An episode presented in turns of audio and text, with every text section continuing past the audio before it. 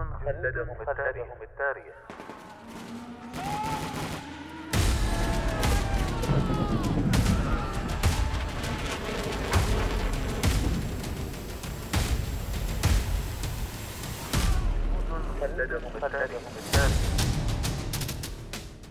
كم يفخر التاريخ العسكري برجال كتبوا سيرهم في سجلاته بحروف من الجهد والتضحية والعطاء، فبقت أسماءهم خالدة باقية مثالاً لمعنى الجندية التي دبت خطواتها كل شبر من أرض الوطن. جنود خلدهم التاريخ، برنامج أسبوعي نتعرف من خلاله على الجنود الذين ضحوا بحياتهم من أجل أوطانهم. يعده الدكتور هلال بن سعيد الحجري، ويقدمه المقدم الركن محمد بن سعيد المشيخي.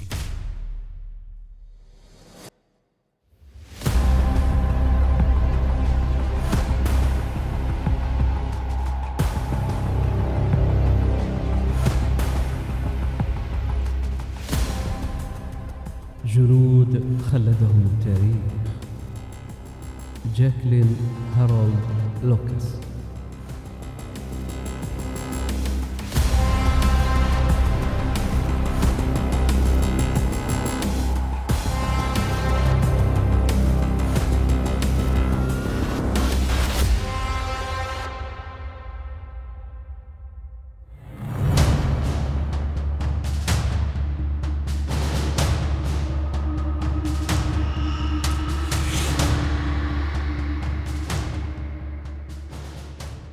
عندما قصفت اليابان مرفأ بيرل هاربر الأمريكي، غضب العديد من الأمريكيين بصورة معقولة، إلا شخصاً واحداً استبد به الغضب وناضل الجيش الأمريكي من أجل الحق في محاربة اليابانيين. وحين أتيحت له الفرصة اتضح أنها كانت تجربة صادمة.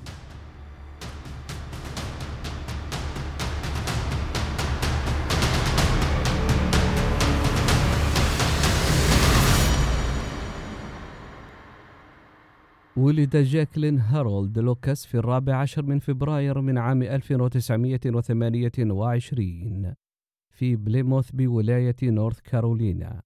كان يبلغ من العمر 11 عاما فقط عندما توفي والده في عام 1939، ولأنه لم يكن قادرا على تحمل الفقد فقد ناشد والدته بتسجيله في معهد إدواردز العسكري في سالينبورد.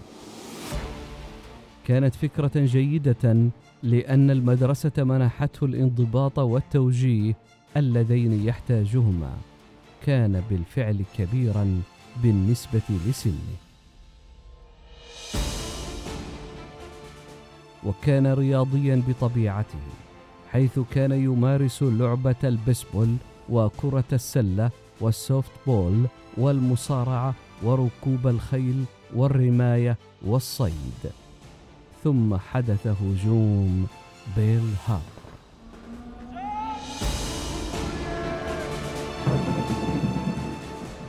غضب لوكاس، وكان يبلغ من العمر 14 عاما في ذلك الوقت، وطوله ووزنه مناسبان لاستخدامهما ضد اليابان.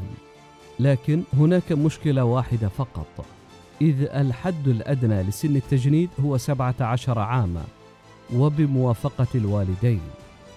توسل إلى والدته في أن تكذب على السلطات، لكنها رفضت بالطبع، ولم يرتدع الفتى المتحمس للقتال. بعد ملء استمارة الموافقة وتزوير توقيع والدته، وصل إلى مركز تجنيد مشاة البحرية في ساوث كارولينا. بسبب تدريبه في سالينبورد اجتاز مؤهلات الرماية بتفوق، واعتبر قناصا.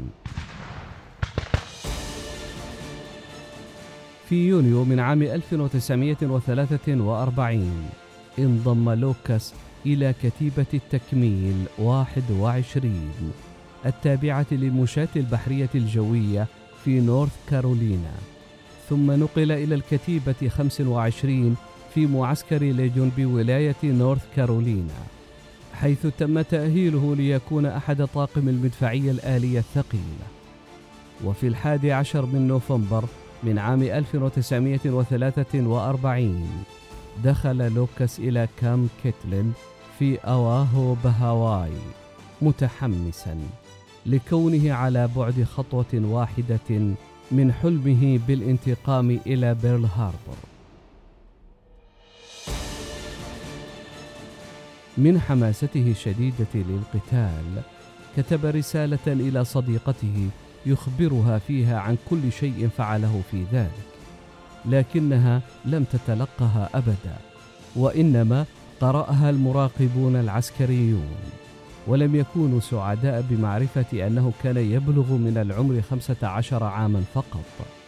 ثم دخل في مشاجرات مع العديد من مشاة البحرية، مما أدى إلى محاكمته العسكرية، وحكم عليه بالسجن لمدة 5 أشهر في حاجز يقوم فيه بتكسير الصخور، ويعيش على نظام غذائي من الخبز والماء لتهدئة أعصابه، لكن الطريقة لم تجد معه شيئا.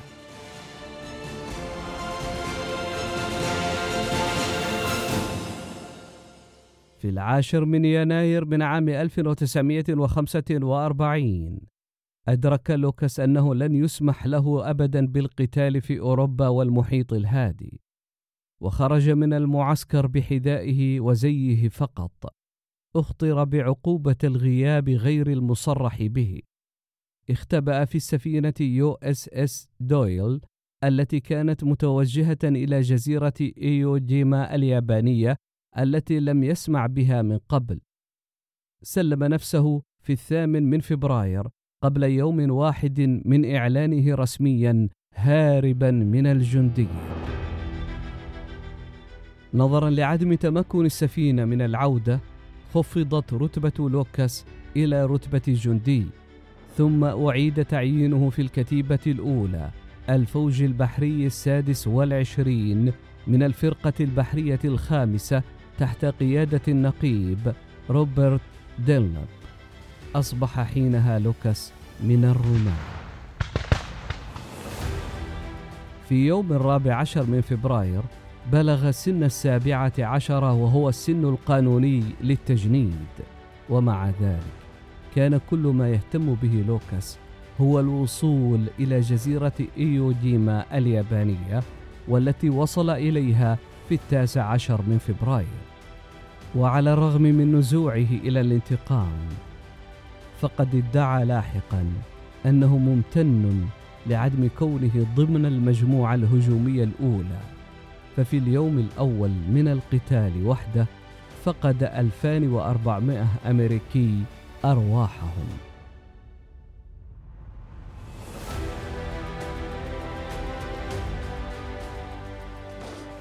في 20 من فبراير قصفت القوات الجوية الأمريكية جزر وسط اليابان.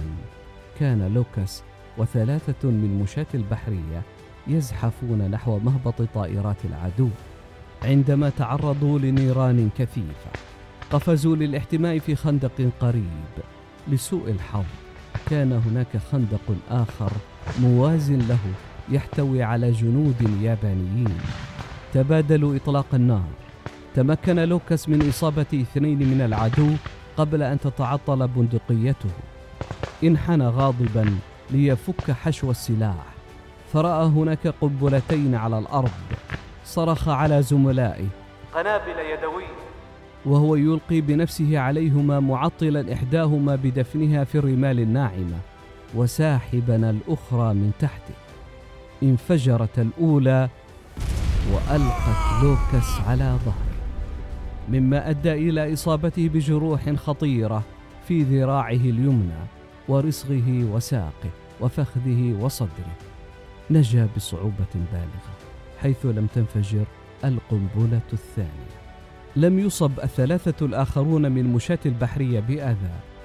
ظنوا أنه مات وتركوه وراءهم. مرت مجموعة أخرى وتمكن من التلويح بأصابع يده اليسرى ليعلمهم أنه لا يزال على قيد الحياة.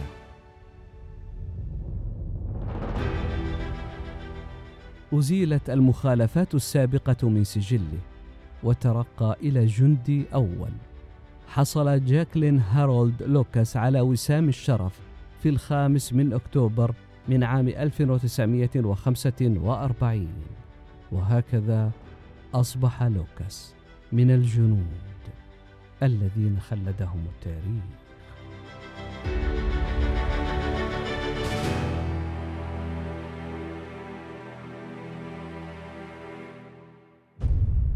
جنود خلدهم التاريخ.